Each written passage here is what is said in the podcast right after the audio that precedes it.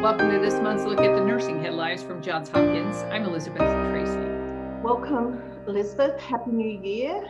We thought things would be a little bit better with COVID, but sadly not. But there are some bright lights in future. Well, on that sort of plus minus note, how would you like to begin? Would you like to start with the positive things first relative yeah. to the pandemic? There are so many positive stories amidst this heartbreak that we're seeing for my colleagues who are on the front line every day, I continue to be in awe and thankful for their work.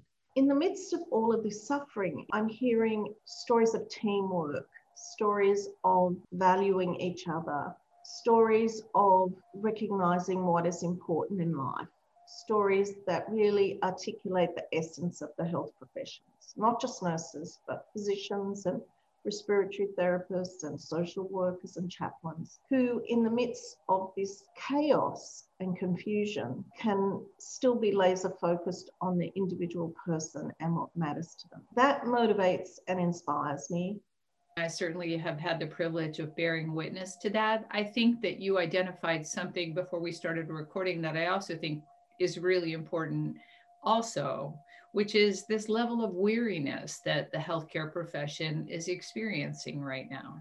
And I think everybody is weary, sort of tired of this disruption. Everybody is grieving in some way for some loss. For some people, that's really profound of the death of loved ones. But for other people, it is their ability to move about freely, to see their family. So everybody is feeling some level of loss for healthcare workers, this is profound. This has been going since really March, relentlessly. At the moment, we're in the midst of another wave. I'm not sure. I've lost the descriptors, and I often think back, we were about flattening the curve, and now it's hard to work out which curve we're actually in. And of course, we see these very overt displays of people just not heeding the advice this coronavirus is not going away, even though we have a vaccine, which is just so exciting. And that has been a real, literally shot in the arm for many healthcare workers. But it is just ahead of us, this change in the way we live and the way we work. And I think really many healthcare providers are just bracing themselves for what that new reality will look like. If you were a betting gal, what would you say are going to be the most profound changes once the pandemic is under control and is on the waning side with regard to healthcare? From a positive stance, is I think we're going to embrace a lot more telehealth and digitalization. I hope we can learn to mechanize more tasks that make people particularly vulnerable. For a long time, we're going to be much more respectful of personal distances. I'm not sure about you, but now I watch television, I see people shaking hands and hugging, and it seems so unreal now. I just hope that as we move forward, we don't let fear overcome the interaction of humanity.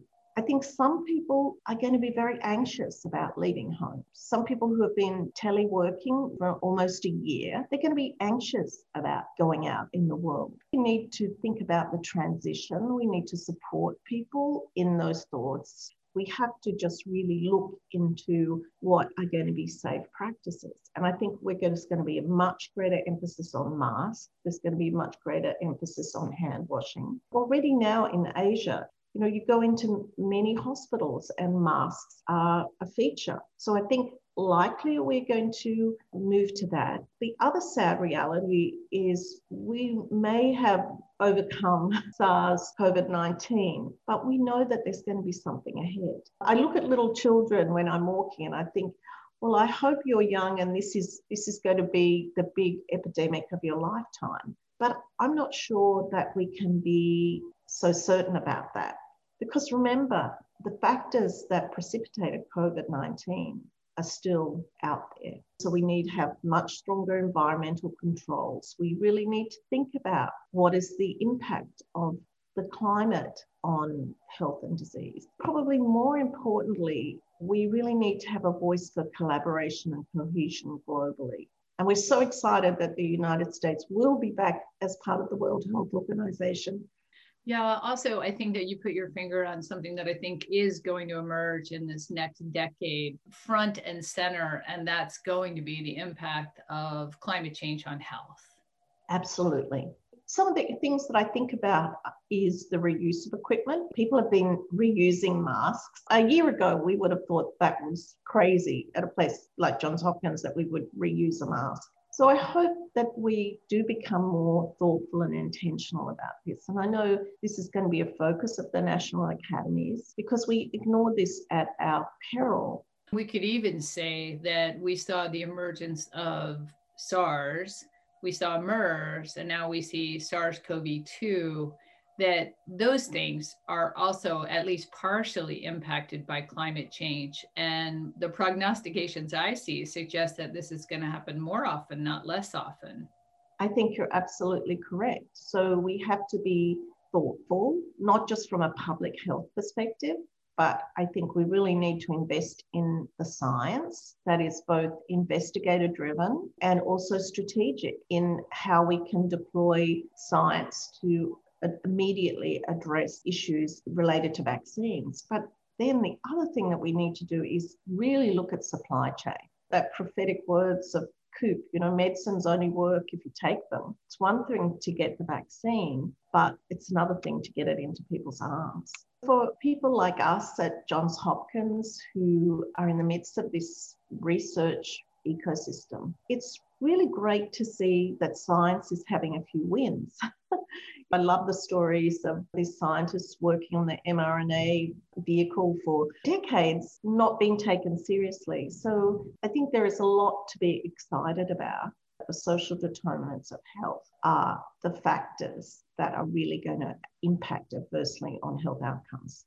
Also, the other thing is, this is kind of, in some instances, a disease of different populations. People who are able to bunker down at home and have things brought to them are not at risk, but it's the people who are out there on the front lines that are at risk. So I think there'll be also some conversations about how this burden of disease is managed. I really hope that we keep our foot on the pedal for issues in nursing homes and other care settings. COVID 19 has sort of pulled back the curtains. I think it behoves all of us to make sure that we keep a focus on that. The fact that MSF have been in nursing homes in Detroit. You know, people have called me around the world and say, is that really true? You know, in this fake news era, people said, is that really true that MSF has been in nursing homes? And I said, yes, that is true. So, as the richest country in the world, we really need to take a stance on those very important issues. Okay. Well, on that note, then, that's a look at this month's nursing headlines from Johns Hopkins. I'm Elizabeth Tracey. Thanks so much, Elizabeth, for joining us again this month in the School of Nursing. I really wish all our listeners the very, very best for 2021.